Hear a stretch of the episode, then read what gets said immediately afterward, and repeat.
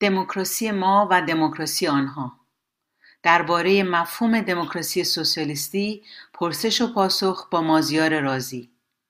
پرسش آیا به دموکراسی اعتقاد دارید؟ مازیار رازی البته من به دموکراسی اعتقاد دارم. به اعتقاد من دموکراسی یعنی سوسیالیسم. بنابراین دموکراسی که من به آن اعتقاد دارم دموکراسی سوسیالیستی است. اما اگر منظورتان از دموکراسی دموکراسی حاکم در جوامع سرمایهداری غربی است خیر من به این دموکراسی یعنی دموکراسی بورژوایی اعتقادی ندارم زیرا که یک دموکراسی سوری است. صرفا در حوزه سیاست آن هم با محدودیت بسیار.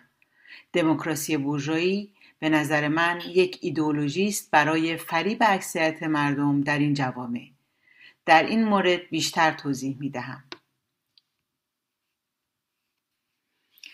به نظر من همه مفاهیم و پدیده های اجتماعی به اعتبار وجود جامعی طبقاتی مبتنی بر مالکیت خصوصی بر ابزار تولید خود طبقاتی هستند. به هیچ وجه نمی‌توان با حذف بار طبقاتی دموکراسی از آن به شکل یک مفهوم مجرد و انتظایی صحبت کرد. به همین دلیل است که آمدانه برای دموکراسی کنونی از یک پسفند بورژوایی استفاده می کنم و اصولا کار ما فراتر رفتن از آن است. این دموکراسی بورژوایی چیزی نیست جز دیکتاتوری یک اقلیت اقلیتی که امروز کمترین سهم مستقیم را در تولید دارد بر اکثریت جامعه. این در حالی است که بورژوازی به شکل حساب شده و آگاهانه همین دو دموکراسی اقلیت را که زامن حفظ و بقای اوست به مفهومی عام جهان شمول و برای همه تبدیل می کند. نه فقط این که همیشه دموکراسی را به حوزه سیاست و مصادیق آن محدود می کند و هرگز کلمه از آن در حوزه اقتصاد و تولید اجتماعی نمی گوید. نتیجه این دموکراسی می شود آن که بنا به جدیدترین گزارش مؤسسه World Economic Forum در سال 2021 ثروتمندترین ده درصد جمعیت جهان در حال حاضر نزدیک به 78 درصد از کل ثروت جهان را در اختیار دارد. در صورتی که نیمی از جمعیت جهان تنها دو درصد ثروت جهان را در دست دارند. در امریکا تنها شش ابر شرکت 90 درصد رسانه ها و در نتیجه افکار عمومی را تحت کنترل خود دارند. همین اقلیت انگلی به پشتوانه منابع منابع مالی به مانورهای سیاسی از جمله انتخابات دست می‌زند. مثلا در گیرودار انتخابات ریاست جمهوری ایالات متحده داده های کمیسیون انتخابات فدرال به خوبی نشان می دهد که نظام سیاسی آمریکا تمام و کمال زیر سلطه یک اولیگارشی کوچک است که مثلا کمتر از 400 خانواده قرار دارند.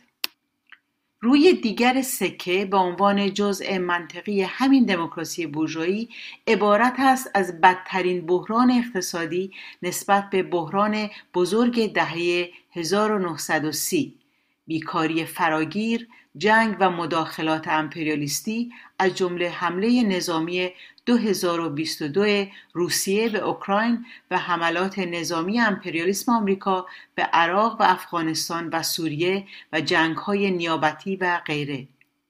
نابودی محیط زیست و بحران پناهندگی و همچنین بحران کرونا ناشی از بیلیاقتی نظامهای سرمایداری و غیره.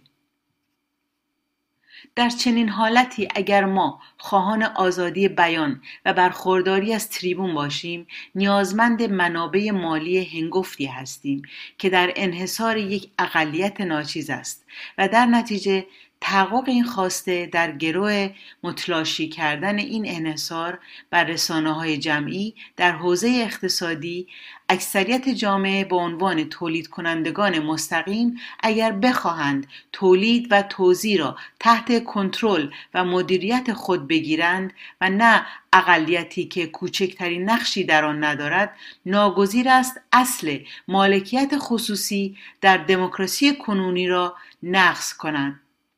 و این درست همان نقطه است که پرده ها فرو میافتد و بورژوازی به شدیدترین وجه با سرکوب فیزیکی آن را قلع و غم می کند به همین دلیل دموکراسی سوسیالیستی به عنوان دموکراسی اکثریت مطلق جهان از مدار لغو مالکیت خصوصی میگذرد و به همین دلیل معنایی جز مبارزه برای سوسیالیسم ندارد. مالکیت خصوصی خط قرمز دموکراسی سرمایداری است. و به همین دلیل اگر میلیون ها نفر حتی از مجاری دموکراتیک و انتخاباتی رأی به لغو آن دهند یک اقلیت ناچیز به راحتی آن را وتو می کند یعنی حق ویژه برای تعیین نهایی تصمیمات. وقتی مارکس و انگلس در مانیفست اشاره می کنند که نخستین گام در انقلاب طبقه کارگر ارتقای پرولتاریا به مقام طبقه حاکم برای پیروزی در نبرد برای دموکراسی است به همین مورد اشاره دارند. در واقع در دوره کنونی یعنی عصر گندیدگی سرمایداری با همان امپریالیزم برای ما مفاهیم دموکراسی و سوسیالیسم در هم تنیدند تا کنون در بعد تاریخی تمام دستاوردهای طبقه کارگر حاصل مبارزه برای تحقق دموکراسی خود بوده است و نه آن چیزی که بورژوازی اعطا کرده باشد. مبارزه برای دموکراسی سوسیالیستی جدا از مبارزه برای سوسیالیسم نیست بلکه شرط پیروزی آن است. از منظر سوسیالیسم مارکسیستی دموکراسی سوسیالیستی مهمترین ضامن سلامت دوران گذار به سوی سوسیالیسم نیز هست. در این دوره این بار مسئله مالکیت عمومی دولت کارگری بر ابزار تولید اجتماعی یک خط قرمز است و ما برای جلوگیری از بازگشت ضد انقلاب به شکست خورده حق وتو خواهیم داشت. در حالی که شوراها تمام امور اقتصادی، اجتماعی، سیاسی، فرهنگی و خلاصه کل حیات جامعه را در دست دارند و حقوق دموکراتیک مانند آزادی احزاب، اندیشه و اعتقاد، بیان و مطبوعات و نظایر آن باید در وسیعترین سطح وجود داشته باشد. پرسش آیا به اعتقاد شما دموکراسی سوسیالیستی معادل نوعی حکومت است؟ مازیار رازی من به عنوان یک مارکسیست انقلابی همانند مارکس و انگلس معتقدم دموکراسی یعنی همان سوسیالیسم وقتی مارکس و انگلس می نویسند نخستین گام در انقلاب طبقه کارگر عبارت است از ارتقای پرولتاریا به مقام طبقه حاکم و کسب پیروزی در نبرد برای دموکراسی که در مانیفست کمونیست 1848 بوده و یا زمانی که انگلس می نویسد دموکراسی این روزها یعنی کمونیسم. دموکراسی به اصول پرولتاریا مبدل شده است یعنی اصول توده ها که این هم در فستیوال ملل در لندن در سال 1845 نوشته شده. منظورشان دقیقا همان نکته است که من با آن اشاره کردم. منظور مارکس انگلس در این نوشته ها این نبود که دموکراسی معادل نوع حکومت است. مفهوم مارکس انگلس از سوسیالیسم یا کمونیسم نوعی از حکومت حکومت یا رژیم نبود. منظور آنها از سوسیالیسم یک وجه تولیدی بود که به ناگزیر برای حل تناقض بین رشد نیروی مولده و مناسبات تولیدی که در دوران شیوه تولید سرمایداری مدرن مانند زنجیری در راه رشد نیروی مولده قرار گرفته است جایگزین نظام سرمایداری می شود مارکس استدلال می کرد برای استقرار سوسیالیسم در, وحده در وهله نخست نیاز به تسخیر قدرت سیاسی به دست طبقه کارگر و استقرار دولتی است که آن را دیکتاتوری انقلابی پرولتاریا نامید. این دولت برای تدارک دوران گذار از سرمایداری به سوسیالیسم که پس از تسخیر قدرت سیاسی توسط نمایندگان شوراهای کارگری آغاز می شود نیاز به دموکراسی سوسیالیستی دارد و از این جهت یک نادولت است. چرا که باید با ازمهلال طبقات خود نیز از میان برود. از این رو آنها بر این اعتقاد بودند که دموکراسی یعنی همان سوسیالیسم به عبارت دیگر بدون رعایت و اجرای دموکراسی سوسیالیستی امر گذار از سرمایهداری به سوسیالیسم عملی نخواهد بود. آنان که دموکراسی را قاعده بازی برای کسب قدرت می‌دانند کوچکترین ربطی به دموکراسی سوسیالیستی ندارند که خواهان استقرار دموکراسی متکی به بینش سوسیال دموکراتیک هستند که در زیر به تفصیل به آن می‌پردازند. در توضیح فراتر بینش سوسیال دموکراتیک از دموکراسی باید ذکر شود که مدعیان این بینش بخشن از سابقه طیف چپ و طرفداران سوسیالیسم بودند. از این رو استدلال می کنند که جامعه آتی سوسیالیستی تنها از مجرای دموکراسی بورژوایی باید عبور کند.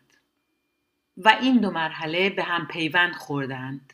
این بینش مدعی است که دموکراسی سوسیالیستی تنها از مسیر دموکراسی بورژوایی و تدریجی تحقق پذیر است. بسیاری از جریانات به اصطلاح طیف مارکسیستی که امروز سوسیال دموکراسی را به مسابه یک آلترناتیو برای آتیه می‌بینند یک چنین تصوری دارند. البته جریانات راست سوسیال دموکراسی هم هستند که اصولا به سوسیالیسم اعتقادی ندارند. مانند سلطنت طلبان و گرایش های راست بورژوازی که امروز خود را سوسیال دموکرات می‌خوانند. این بینش بر این باور است که می‌توان الگویی از جوامع نظیر سوئد را در ایران پیاده کرد. ایدئال جامعه, ایدئال جامعه آتی این بینش بورژوازی غربی است.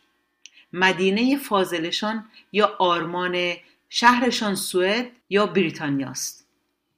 آنان تصور می کنند اگر دموکراسی نظیر سوئد یا بریتانیا در ایران به وجود آید وضعیت وخیم کنونی تغییر کرده و نهایتا آزادی و برابری و دموکراسی واقعی در ایران به وجود خواهد آمد.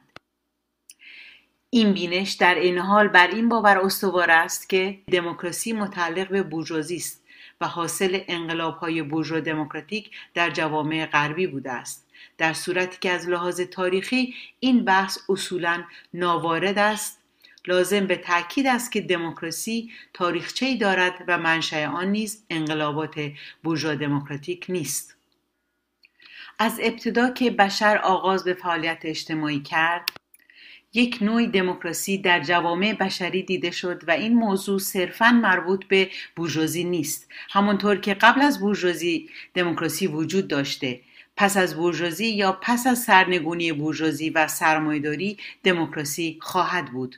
آن دموکراسی را ما دموکراسی سوسیالیستی مینامیم. یعنی دموکراسی برای تمام آهاد جامعه نه فقط یک اقلیت خاصی از جامعه.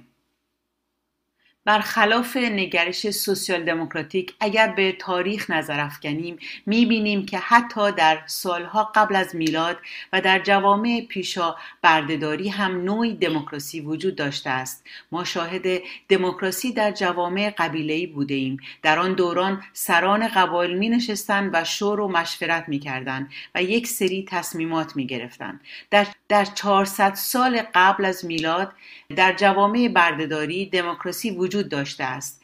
بین بردهدارهای دوران افلاتون هم دموکراسی بوده است و نوشته های افلاتون نشان می دهد که یک چنین سبکی از مراوده دموکراتیک وجود داشته است. البته در آن دوره صرفا دموکراسی درون خود هیئت حاکم است که وجود داشته است. در دوران فئودالیسم هم همینطور. در دوران فئودالیسم هم انواع و اقسام دموکراسی بین اشراف و زمیندارها و پادشاهان و غیره بوده است. یک سلسله مجامعی بود که اینها می نشستن و تصمیم می گرفتن و تبادل نظر می کردن. در جوامع سرمایداری هم همینطور بود. دوران مختلف سرمایداری در دوران رقابت آزاد و در دوران قبل از آن و پس از آن انواع و اقسام دموکراسی هایی بود که نهایتا آنچه ما امروز می‌بینیم حاصل این دموکراسی بورژوایی است که پس از انقلاب های بورژوا دموکراتیک به دست آمد. در نتیجه این بحث جریانات لیبرالی مبنی بر اینکه دموکراسی متعلق به بورژوازی است کاملا نادرست و منطبق به واقعیت تاریخی نیست.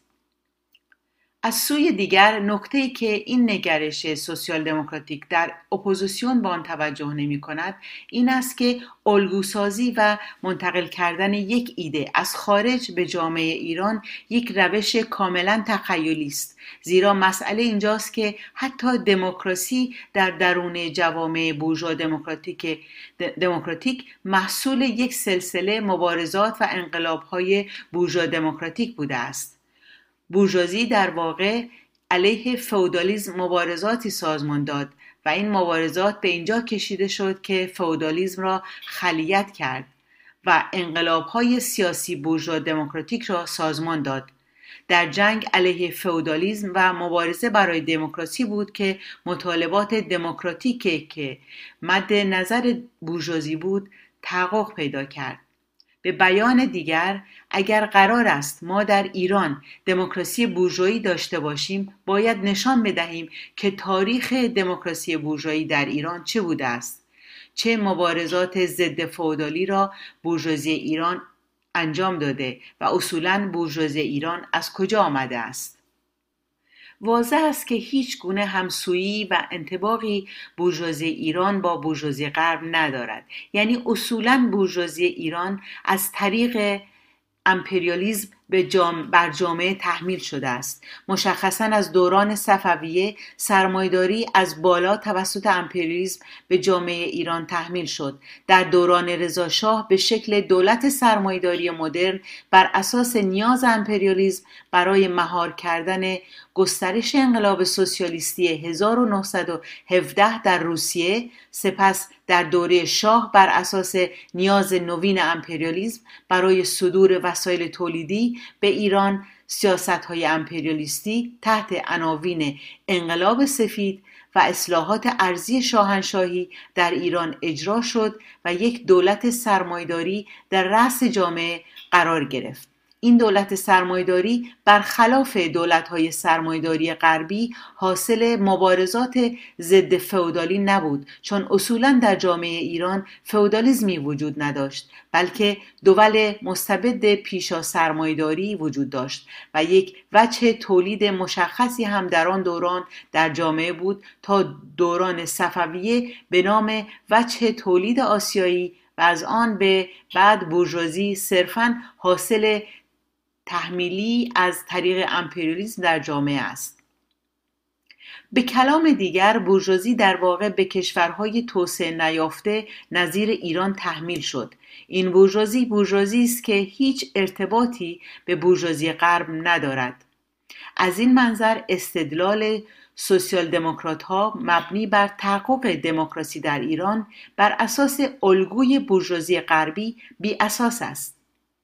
در قرن پیش در ایران هیچ گونه علائم و عناصری که نشان بدهد بورژوازی خواهان تحقق دموکراسی حتی از نوع بورژوازی آن است دیده نشده است. در نتیجه ما باید از آن شرایط عینی که در جامعه ایران در آن قرار گرفته استنتاج کنیم که چه نوع دولت و دموکراسی در جامعه باید تحقق یابد.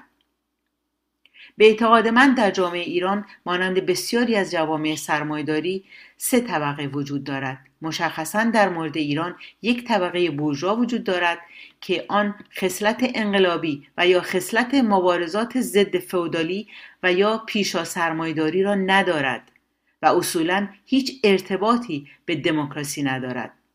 اعضای این طبقه سرمایدارانی هستند که دارای هیچ تا تاریخچه مبارزاتی و یا سنت انقلابی نیستند. اغلب آنها قاچاقچی ها، دزدها و زمینداران بزرگ بودند که امپریالیزم آنها را برای خدمت به خود در مستر قدرت قرار داده است. این بورژوازی تحمیلی هیچگاه دارای پایگاه اجتماعی نبوده است. در ایران بورژوازی بنابر خصلتش یک طبقه سراسر عقبگرا و ارتجایی بوده است. در نتیجه اینها قادر به ارمغان آوردن دموکراسی در ایران نیستند و هیچ نوع علامتی هم در دویست سال گذشته دیده نشده است. البته در ارتباط با انقلاب مشروطیت اتفاق بسیار زودگذری رخ داد و بورژوازی به مفهوم غربی آن مشاهده شد. اما آن هم خیلی زودگذر بود و شکست خورد. تنها جایی که ما شاهد ظهور بورژوا دموکراسی بودیم در این دوران بود که آن هم سریع از بین رفت. طبقه دومی که می تواند حامل جنگ علیه استبداد و طرح مسئله دموکراسی باشد خورد بورژوازی است. خورد بورژوازی هم به وضوح در انقلاب 1357 نشان داد که اصولا از نیروهای ضربت بورژوازی است و نقش ضد انقلابی دارد. یعنی نه تنها به سمت و سوی پرولتاریا و مبارزه برای دموکراسی نمی آید بلکه اصولا ضد دموکراسی است. تجربه 1357 نشان داد که این طبقه یعنی قشرهای فوقانی خورد بورژوازی و خورد بورژوازی شهری در واقع به نیروی سرکوب رژیم جمهوری اسلامی مبدل شده بود. در نتیجه این طبقه هم قشر نیست که بتواند در داخل ایران دموکراسی بیاورد. بسیاری از گرایش های چپ به اشتباه فرض را بر این گذاشتند که می توانند با بخشی از این خورده برای رسیدن به انقلاب دموکراتیک و انقلاب سوسیالیستی در آتیه متحد شوند که نشان داد که اصولا چنین امری امکان پذیر و جایز نیست. بنابراین تنها طبقه که آثاری از مبارزه دموکراتیک در داخل ایران نشان داده است اتفاقا طبقه کارگر است. یعنی اینکه حتی اگر از سطح مسئله دموکراسی بنگریم می‌بینیم طبقه کارگر تنها طبقه است که در مبارزه علیه استبداد شاهنشاهی دست به ساختن شوراهای کارگری در داخل ایران زد و توانست یکی از قدرتمندترین نیروهای منطقه را که کاملا وابسته به امپریالیزم بوده سرنگون کند و شوراهای کارگری دموکراتیکی ایجاد کرد و برای نخستین بار در تاریخ ایران ما شاهد یک سلسله روابط دموکراتیک در جامعه ایران بودیم. با وجود تمام سرکوب هایی که طبقه کارگر در 43 سال گذشته متحمل شده و با وجود تمام افتراقاتی که در درون خود دارد و تمام حملات و تهاجمات و کشتارهایی که متحمل گردیده مبارزات کارگری برای خواست اولیه و اصلیشان یعنی همان حقوق دموکراتیک ادامه پیدا کرده است. هیچ نیرو و هیچ طبقه دیگری به این صورت مسررانه و مداوم به صورتی که طبقه کارگر برای احقاق دموکراسی مبارزه کرده است مبارزه نکرده است. بنابراین تنها امید کسانی که خواهان یک آتیه دموکراتیک و ایجاد یک دموکراسی در داخل ایران هستند اتفاقا باید بر طبقه کارگر متمرکز شود. مبارزه و تدارک برای انقلاب کارگری در داخل ایران و تقویت طبقه کارگر تنها راه برای رسیدن به دموکراسی است. زیرا که انقلاب کارگری در داخل ایران تنها انقلابی خواهد بود که نه تنها دموکراسی بورژوا دموکراتیکی که در داخل ایران وقوع آن به تعویق افتاده است را تحقق می‌دهد بلکه دموکراسی نوینی یعنی دموکراسی سوسیالیستی را هم می‌تواند برای جامعه به ارمغان آورد. این مسئله است که جریانات سوسیال دموکرات چپ تا راست به خصوص از گرایش هایی که از سابقه کمونیستی بیرون آمدند توجه نمی کنند. البته این سوسیال دموکرات های نوین هیچگاه در پیش گرایش های مارکسیستی نبودند بلکه گرایش های استالینیستی و ماویستی بودند. اینها با برش از استالینیزم به خیلی دشمنان طبقه کارگر پیوستند. به کلام دیگر نه تنها به خیلی دشمنان طبقه کارگر پیوستند بلکه از مبلغین این فریب بورژوازی شدند و این الگوسازی و ساختن یک جامعه بورژوا دموکراتیک در ایران را تبلیغ می کنند طرح این مسئله از سوی طیف سوسیال دموکرات ها و لیبرال ها تحت عنوان ایجاد دموکراسی آن هم دموکراسی وارداتی از خارج بدون اینکه اصولا تاریخ و شرایط عینی آن در جامعه ایران وجود داشته باشد هیچ مفهوم دیگری جز تقویت سرمایهداری نمی‌تواند باشد. از این زاویه ما به عنوان مارسیست های انقلابی به طور مشخص و با سراحت در مقابل طیفی که خواهان ایجاد دموکراسی بورژوایی از طریق روش وارداتی آن به سبک کشورهای غربی مانند سوئد نروژ، آمریکا و غیره هستند بیرحمانه مقاومت می‌کنیم و نشان می‌دهیم تنها طبقه حامل دموکراسی در ایران طبقه کارگر است. حتی چنانچه فرض را بر این بگذاریم که این روش الگوسازی های تخیلی واقعی باشند و واقعا یک دموکراسی بورژوایی غربی بتواند توسط طرفداران نگرش لیبرالی در ایران پیاده شود باید آگاه بود که این جوامع اروپایی خودشان محدودیت های زیادی در سطح اجراگذاری دموکراسی دارند. برای درک این موضوع به حقوقدانان و تئوریسین ها نیازی نیست.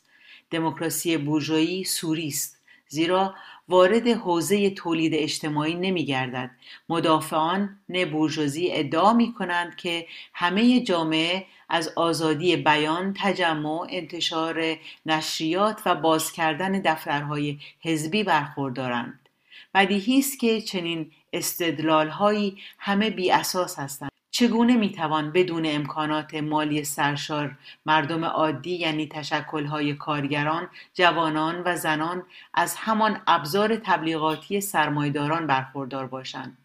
تشکیل دفترهای حزبی و استخدام کارکنان تمام وقت نیاز به امکانات مالی سرشاری دارد. کارگران فاقد چنین درآمد سرشاری هستند. در نتیجه تمام این تبلیغات غیر قابل تحقق هستند مگر برای کسانی که امکانات مالی سرشار دارند. می‌گویند در جامعه مدنی همه حق رأی داشته و می توانند نمایندگان خود را به مجلس آزادانه انتخاب کنند. اول این انتخابات هر چند سال یک بار انجام گرفته و نمایندگان طی این دوره به هیچ وجه قابل عزل و یا کنترل توسط مردم نمی باشند. در واقع این نمایندگان به عدهای صاحب امتیاز تبدیل گشته و کوچکترین ارتباطی با انتخاب کنندگان نخواهند داشت. دوم این روش دست افراد ثروتمند و حزبهای وابسته به دولت را در هر منطقه جغرافیایی باز می‌گذارد تا اعمال نفوذ سیاسی کنند. سوم قدرت اصلی سیاسی هرگز در پارلمان نیست که توسط دستگاه عریض و طویل بروکراتیک پشت درهای بسته سازمان مییابد. چهارم آیا رأی دهندگان حق دارند که در این انتخابات آزاد به جای رأی به این یا آن نماینده اساسا به سیستم مورد دلخواهشان رأی دهند؟ یا باید بر اساس قانون اساسی ابدی که سیستم را برای ابد تعیین کرده تنها به کاندیداهایی رأی دهند و آنها نیز قسم بخورند که تا جان در بدن دارند پاسدار این قانون اساسی باشند؟ اساسی ترین اصل این قانون اساسی احترام و حفظ مالکیت فردی است بنابراین احترام به مالکیت فردی دموکراسی خود را میطلبد که همانا دموکراسی برای فرد صاحب ابزار تولید می باشد که اقلیت ناچیز یک جامعه را تشکیل می دهد. تحمیل و دیکته کردن این دموکراسی به اکثریت عظیم اجتماع همان دیکتاتوری بورژوازی است. این دیکتاتوری بورژوایی شامل کابینه وزرا دادگستری نیروی انتظامی پاسداران پلیس و لباس شخصی ها یعنی مأموران امنیتی هستند. سران این نهادها در واقع در جامعه سرمایداری از تصمیم گیران اصلی به شمار می آیند و نه مردم عادی زیرا هیچ کدام از این نهادها توسط آرای عمومی قابل تغییر نمی باشند و به صورت دائمی در مستر قدرت قرار داشته و یا انتخاب آنها انتصابی می باشد. هر فرد صادق و فعالی در جامعه نظیر سوئد یا آمریکا می تواند به محدودیت های این شکل از دموکراسی پی ببرد. دموکراسی بورژوایی صرفا فریبی است که بورژوازی از زمان انقلابهای بورژوا دموکراتیک بر جامعه اعمال کرده است. در واقع این شکل از دموکراسی یک دموکراسی سوری است. به این مفهوم که بورژوازی وانمود می کند که همه با هم برابرند و جامعه بر اساس وحدت ملی، دولت ملی، برابری، مساوات و غیره شکل گرفته است.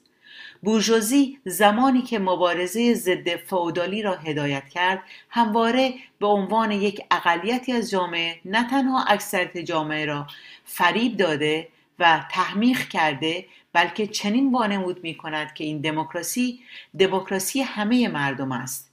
بورژوازی از بد پیدایش خود برای مخفی نگاه داشتن منافع طبقاتیش خود را به کذب حافظ منافع کل جامعه جلوه داده است. از مقولاتی نظیر حقوق برابر همگانی، دولت ملی، منافع عمومی، دموکراسی عام برای تحمیق مردم استفاده شده است. در واقع کوچکترین وجه عمومی یا عام در هیچ یک از مقولات اقتصادی و اجتماعی بورژوازی نهفته نیست. کلیه قوانین نظام سرمایهداری خاص ویژه و یک جانبه بوده و همه در خدمت منافع بلاواسطه طبقه بورژوا قرار دارند. دموکراسی بورژوایی تنها یک دموکراسی سوری است می‌گویند خریدار و فروشنده کالا در بازار از حقوق مساوی برخوردارند این درست اما این ظاهر قضیه است در این معامله در این معامله برابر یکی از طرفین پرولتاریا به علت فقر مجبور به فروش نیروی کار خود در مقابل دستمزدی به مراتب نازلتر از ارزشی که تولید می کند می شود. آنچه رخ می دهد یک عمل کاملا غیر دموکراتیک و غیر عادلانه است. در واقع صاحبان سرمایه کارگران را به طور نابرابر استثمار می کنند و از این طریق صاحب ثروت بیشتر می گردند. طبق داده های جدید ده درصد از افراد جهان در رده بالا درآمدی معادل 122100 دلار در سال دارند در صورتی که درآمد نیم تحتانی از جمعیت جهان تنها 3920 دلار در سال است. بنابراین سرمایداری فلاکت را هم به شکل نابرابر به اکثریت عظیم جامعه تحمیل می کند. دموکراسی بورژوایی پوششی است برای روند مشخص استثمار یک طبقه بر طبقه دیگر. این تبلیغات حتی در آگاهی بسیاری از توده ها رخنه کرده است. در واقع نشان می دهد که این مساوات و برابری و دموکراسی اصولا فریبی بیش نیست. حتی در جوامع صنعتی پیشرفته که اکنون این لیبرال های ایرانی می‌خواهند به درون ایران ارمغان بیاورند. بنابراین توده های وسیع نه تنها نماینده های خودشان را که در دوره انتخاباتی انتخاب می کنند نمی توانند عزل بکنند که نقشی در کنترل آنها نیز ندارند. بخشی از نماینده های پارلمان به بروکرات های دولتی مبدل می شوند. به بیان دیگر بخشی از قشر ممتاز جامعه می شوند. در نتیجه اینها منتخبین نیستند که طبقه کارگر بتواند به آنها انتقاد و یا آنها را عزل کند. در حقیقت یک ارتباط سوری رای دهندگان و نمایندگان پارلمانی به وجود می آید. دموکراسی بورژوایی نه تنها یک دموکراسی سوری است که در جامعه بورژوایی اصولا قدرت سیاسی در پارلمان نیست. پارلمان خود اصولا یک نمایش است. قدرت سیاسی در دست دولت است چون اصولا جریانات بورژوا بر اساس فریب توده ها مفهوم دولت و حکومت را مخدوش می کنند می‌گویند که حکومت همان دولت است. از آنجایی که حکومت را مردم انتخاب می کنند در نتیجه کل این جامعه و کل این دولت در دست مردم است در حالی که چنین نیست. واقعیت این است که اولا حکومت بخشی از دولت است و دولت جریانی است که پشت سر حکومت عناصر ثابتی را دارد برای نمونه مردم رئیس پلیس را هیچ وقت انتخاب نمی کنند. رئیس بانک ها، رؤسای بوروکراسی دولتی که تمام امور در دست آنها است نه در دست نماینده های پارلمان در مجلس بلکه همواره ثابت هستند. رکن اصلی دولت سرمایداری را همین بوروکراسی دائمی و غیر قابل عزل تشکیل می دهد. حتی در کشوری مانند آمریکا و اروپا تمامی این پست ها انتصابی هستند. در امور تعیین کننده حکومت اصولا کاری نیست. رئیس جمهور و نخست وزیر و مقام های حکومتی عموما با تایید و نیاز منابع مالی و بانک ها انتخاب می شوند. برای نمونه چنانچه وال استریت در امریکا بخواهد در انتخابات ریاست جمهوری کاندیدی از حزب خاصی انتخاب شود چنان امکانات مالی سرشاری در انتخابات او میریزد که به احتمال قوی همان فرد مورد نظر انتخاب میگردد. در نتیجه هر چهار سال یک بار نمایش به راه میاندازند که در واقع توده ها را فریب بدهند. اپوزیسیون سوسیال دموکرات ما می‌خواهد چنین دموکراسی را برای مردم ایران از خارج وارد کند. خیر طبقه کارگر و زحمتکشان ایران این شکل از دموکراسی را نیاز ندارند. تجربه تاریخی در ایران نشان داده است که بورژوازی ایران حتی همین دموکراسی سوری غربی را هم در ایران تحمل نخواهد کرد. در مقابل طبقه کارگر با شکل دادن شوراهای کارگری نشان داده است که قادر به ارائه دموکراسی سوسیالیستی به جامعه هست. ببینید دموکراسی آمریکا که قرار است مهد آزادی جهان باشد اخیرا چه کرده است؟ سیستم شنود اطلاعاتی برای سراسر جهان حتی متحدین خود خودشان در اروپا به کار گرفتند. افشاگری کارمند سابق سیاه ادوارد اسنودن این تخلفات بین المللی دولت اوباما علیه مردم جهان و حتی متحدان اروپاییشان نشانی است از یک دیکتاتوری اقلیتی بر جامعه. به دلیل این اقدام انسان دوستانه ادوارد اسنودن تهدیدهای بسیاری از سوی دولت آمریکا متوجه او شده است. جولیان آسانج را برای افشای فجایع آمریکا در حمله نظامی به عراق از زندان بریتانیا به امریکا استرداد می‌خواهند بدهند. تا 175 سال یعنی محکومیت خود را در زندان سپری کند. این شکل از دموکراسی بورژوازی را حتی چنانچه قابل تحقق باشد که نیست ما در ایران نمی‌خواهیم.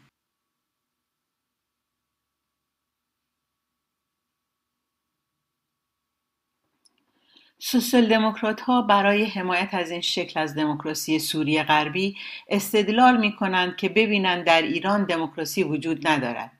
انتخابات آزاد وجود ندارد. در نتیجه ما باید به دموکراسی غربی متوسل شویم و چنین دموکراسی را باید به ایران صادر کرد.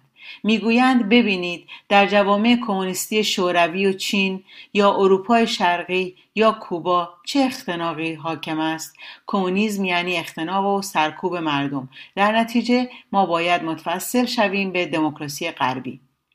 این سخنان کذب محض است. در جامعه شوروی به ویژه پس از 1924 و جوامع چین و کوبا به عللی دموکراسی سوسیالیستی وجود نداشته است.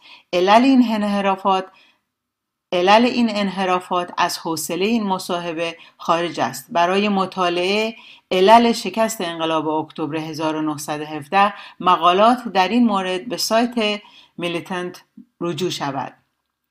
در واقع همونطور که اشاره شد این برابری و مساواتی که در جامعه بورژوازی هست مساوات برای سرمایداران است. به کلام دیگر شعار اساسی بورژوازی در غرب این است به هر کس به اندازه سرمایش یعنی هر کس بیشتر پول داشته باشد بیشتر باید در تصمیم گیری ها شرکت کند. دولت های موجود سرمایداری خواهان حفظ مالکیت خصوصی هستند. از این رو چنانچه توده ها به خیابان ها بیایند و بگویند دموکراسی سیاسی را قبول داریم اما ما همچنان خواهان دموکراسی اقتصادی هستیم یعنی می‌خواهیم مالکیت را لغو بکنیم مالکیت اشتراکی را جایگزین بکنیم. این به معنی عبور از خط قرمز است. لغو مالکیت خصوصی خط قرمز است و به شدید و به شدیدترین وچی و با تمام نیرو سرکوب خواهد شد. هیچ تردیدی نباید داشت که حتی در سوئد یا در آمریکا و یا کشوری دیگر غربی تظاهراتی باشد که خواهان لغو مالکیت خصوصی باشند. پلیس و ارتش و تمام آهاد دولت بورژوایی بر سر کارگران و زحمتکشان خواهند ریخت و تا سرحد برخورد مسلحانه و تیرباران آنها پیش خواهند رفت.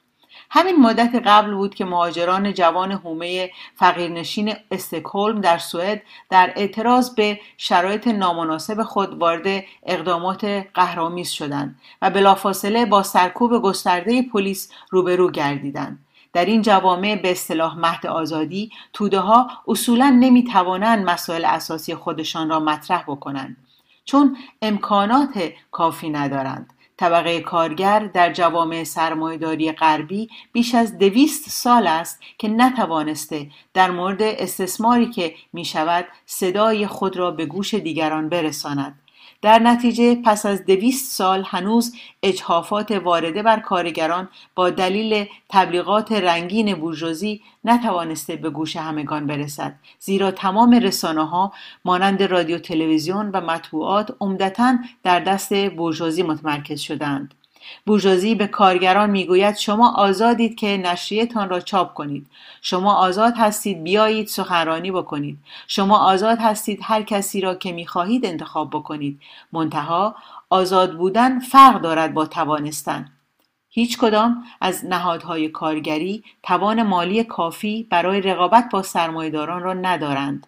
یک دولت بیطرف و ملی باید همان مقدار پولی که در اختیار رسانه های وابسته به سرمایداران قرار می دهد همان مقدار هم باید برای تبلیغات کارگران در نظر بگیرد. اما چنین نیست زیرا برابری واقعی بین سرمایداران و کارگران وجود ندارد. به قول مارکس در این جوامع دیکتاتوری بورژوایی حاکم است. اما چرا سرمایهداران در این دموکراسی سوری؟ اما چرا سرمایهداران به این دموکراسی سوری تن می‌دهند؟ به این علت است که یکی از ارزانترین و بیهزینه ترین راه راه های ادامه حیات خودشان در واقع دموکراسی بورژوایی است وگرنه انقلاباتی در مقابل خودشان خواهند داشت و در آن صورت باید برای سرکوب توده ها بسیج کنند. و مخارج هنگفتی صرف کنند. اگر اعتصابی رخ دهد اقتصاد مختل خواهد شد و مبالغ هنگفتی را سرمایهداران از دست خواهند داد. در نتیجه برای اینکه به حیات خودشان ادامه بدهند مجبورند به یک سلسله امتیازات تن دهند و کنترل بر اوضاع داشته باشند. حال بگذاریم که بسیاری از مطالبات دموکراتیک مانند هشت ساعت کاری روزانه، حق رأی زنان، حق رأی عمومی و غیره نتیجه مبارزات خونبار طبقه کارگر بوده است و آنکه بورژوازی آن را اعطا کند. و نه آنکه بورژوازی آن را اعطا کند. بنابراین توده های خیلی وسیع بنابراین توده های خیلی وسیع تحمیق می شوند برای به انحراف بردن آگاهی توده ها و به تعویق انداختن و خونساسازی انقلاب توجه مردم را به مسائل فرعی جلب می کنند. برای نمونه در بریتانیا مبالغ هنگفتی خرج خانواده سلطنتی می کنند که در واقع هیچ کاره هستند. مالیات دهندگان تقریبا 26 میلیون دلار صرف هزینه های نگهداری کاخها می کنند. 6.5 میلیون دلار به قطار، هلیکوپترها و جتهای سلطنتی اختصاص می‌یابد. 6.5 میلیون دلار دیگر صرف هزینه های نظیر دید و بازدیدهای دولتی می شود و غیره خلاصه ملکه هر سال 84 میلیون دلار از حکومت و املاک به دست می آورد و این رقم در برگیرنده درآمد چند میلیونی حاصل از سرمایه گذاری های خصوصی او در سهام و اوراق قرضه نمی شود. توجه جوانان را به مسابقات فوتبال با بودجه کلان جلب می کنند. پولهای هنگفت برای به بیراه کشاندن اذهان عمومی و جلوگیری از آگاهی سوسیالیستی خرج می کنند. از این طریق است که می توانند جامعه را مسخ کنند و این فریب را عمیق و عمیقتر بکنند. در ایالات متحده شش ابر شرکت هستند که 90 درصد رسانه ها را تحت کنترل و نفوذ خود دارند. در نتیجه ما خواهان این نوع دموکراسی نیستیم. ما خواهان دموکراسی واقعی هستیم. دموکراسی واقعی ما دموکراسی بورژوایی نیست. دموکراسی واقعی ما دموکراسی سوسیالیستی است و بسیار فراتر از دموکراسی موجود در این جوامع بورژوایی است. از نظر مفهومی دموکراسی تکیه بر دمو یعنی همان مردم دارد در حالی که سوسیالیسم بر نگاهی طبقاتی استوار است. چطور این تناقض مفهومی را در دموکراسی سوسیالیستی توجیه می کنید آیا اساسا دموکراسی می تواند سوسیالیستی باشد؟ مازیار رازی همونطور که اشاره کردم در یک جامعه طبقاتی طبقه مسلط و حاکم دموکراسی خود را دموکراسی همه جا می‌زند و با کلمه مردم خط مرز بین استثمار کننده و استثمار شونده را محو می کند تا نشان دهد که دولت تجلی اراده مردم است. کلمه دمو و دموکراسی در جوامع باستان یونان و روم هم همین نقش داشت. مگر کسی می تواند این حقیقت را کتمان کند که خود روم باستان دموکراتیک زیر سلطه یک اولیگارشی از اشرافیت ثروتمند بود که قدرت سیاسی را در چنگ داشت. و نتیجه این تناقض خود دوره طولانی از مبارزه طبقاتی بود که در جنگ داخلی به اوج رسید و در فرجام آن ارتش خود را مافوق جامعه رسانده و به ارباب سرنوشت آن مبدل شده بود. نمونه سزار. اصولا ما زمانی می توانیم به معنای واقعی کلمه از مردم و شهربندان استفاده کنیم که طبقه از میان رفته باشد و این خصلت جامعه سوسیالیستی است. در نتیجه این قبیل استدلال هم برخوردهایی است ایدئولوژیک برای مخفی نگه داشتن تحمیق اکثریت جامعه توسط دولت‌های بورژوایی به مسابه نمایندگان اقلیت جامعه. پیش از توضیح مفهوم مارکسیستی دموکراسی می‌خواستم در ابتدا به دو بینش انحرافی که توسط مدافعان سابق و کنونی سوسیالیسم ترگشته در پیوند با مسئله دموکراسی اشاره کنم اینها انحرافاتی هستند که از درون طیف مدافعین چپ و سوسیالیست مطرح شدند این دو موضع انحرافی از طرف دو جریان مختلف ارائه می شوند. اول از موضع جریانات سوسیال دموکرات و لیبرال است که امروزه در سطح اپوزیسیون بسیاری از آنها دیده می شوند. جریاناتی که به نامهای مختلف سوسیال دموکرات، مشروط خواه، جمهوری خواه لائیک، سکولار و انواع اقسام گرایش هایی که از جریانات استالینیستی و ماویستی برش کردند مشاهده می شود. بسیاری از این گرایش ها کسانی هستند که زمانی طرفدار اردوگاه های سوسیالیستی مانند شوروی و چین بودند که به دلیل فروپاشی این اردوگاه ها چرخش 180 درجه کرده و به اردوی سوسیال دموکراسی پیوستند. البته امروزه در کنار این طیف وسیع سوسیال دموکرات ها سلطنت طلبان هم هستند. در واقع کل این اپوزیسیون سوسیال دموکرات و لیبرال از لحاظ موضع طبقاتی جناح چپ جریان بورژوایی داخل ایران یعنی اصلاح طلبان را نمایندگی می کنند باید ارزیابی کرد که منظور اینها از دموکراسی چیست. در واقع این دسته فرض را بر این می‌گذارند که بورژوازی حامل یک هدیه بزرگی برای ملت ایران است. یا اینکه گویا بورژوازی غرب یک مدینه فاضله است که ما در ایران می توانیم به مسابه الگوی قابل صدور آن را مورد استفاده قرار دهیم و تمامی مشکلات جامعه خود را حل کنیم. آن روی دیگر سکه بینش لیبرال ها موضع استالینی از دموکراسی است. این دسته اعتقاد دارند که اصولا دموکراسی ارتباطی با جنبش کارگری و کمونیست ها ندارد. به زم آنان گویا اصولا دموکراسی یک واژه بورژوایی است. استدلال می کنند که کمونیست ها خواهان استقرار دیکتاتوری پرولتاریا به مفهوم نوعی از رژیم استبدادی هستند که قرار است اقلیتی را در جامعه سرکوب کند از این رو دموکراسی را یک پدیده بورژوایی متعلق به اقلیتی که قرار است توسط اکثریت سرکوب شود می‌شناسند. در نتیجه این دسته خود را کاملا جدا از واژه دموکراسی کرده و آن را بورژوایی میپندارند. از منظر مارکسیستی هر دوی این بینش از دموکراسی نادرست و انحرافی است. اما با وجود اینکه دو بینش در مقابل هم سفارایی می‌کنند دو وجه اشتراک نیز با یکدیگر دارند. اول هر دو بینش دموکراسی را از آن بورژوازی می‌دانند. دوم هر دو بینش برداشت نادرستی از نظریه کارل مارکس در مورد دیکتاتوری پرولتاریا داشته و این واژه را آگاهانه و یا ناآگاهانه تحریف می کنند. بینش لیبرالی تصور می کند دموکراسی را بورژوازی به مسابه یک ایده نوین پس از انقلابات بورژوا دموکراسی دموکراتیک قرون 17 و 18 در اروپا کشف کرده و به زعم این بینش تاریخ هم نشان داده که پدیده بهتر و همه گیرتر از این شکل دموکراسی وجود نداشته. پس باید از این حمایت کرد و راه رسیدن به سوسیالیسم از طریق تقویت و قوام بخشیدن به این شکل از دموکراسی به فرجام رساند. بینش استالینی از دموکراسی با های مشابهی نتیجه معکوس بینش لیبرالی را می‌گیرد. این بینش اعتقاد راسخ دارد که اصولا دموکراسی ارتباطی به جنبش کارگری ندارد. دموکراسی مد نظر مارکسیست های انقلابی دموکراسی سوسیالیستی است. طبقه کارگر از آنجایی که هیچ چیزی برای مخفی کردن ندارد نیازی نیز به ایدولوژی مانند دموکراسی بورژوایی ندارد. به بیان دیگر دموکراسی بورژوایی را به مسابه یک ایدولوژی قبول ندارد. برخلاف دموکراسی بورژوایی دموکراسی سوسیالیستی هیچ موضعی را از انظار توده ها مخفی نگه نمیدارد. دموکراسی است برای تمام آهاد جامعه چرا که در مسیر گذار به سوی سوسیالیسم طبقات اجتماعی و تخاصم میان آنها باید به تدریج مزمحل شود.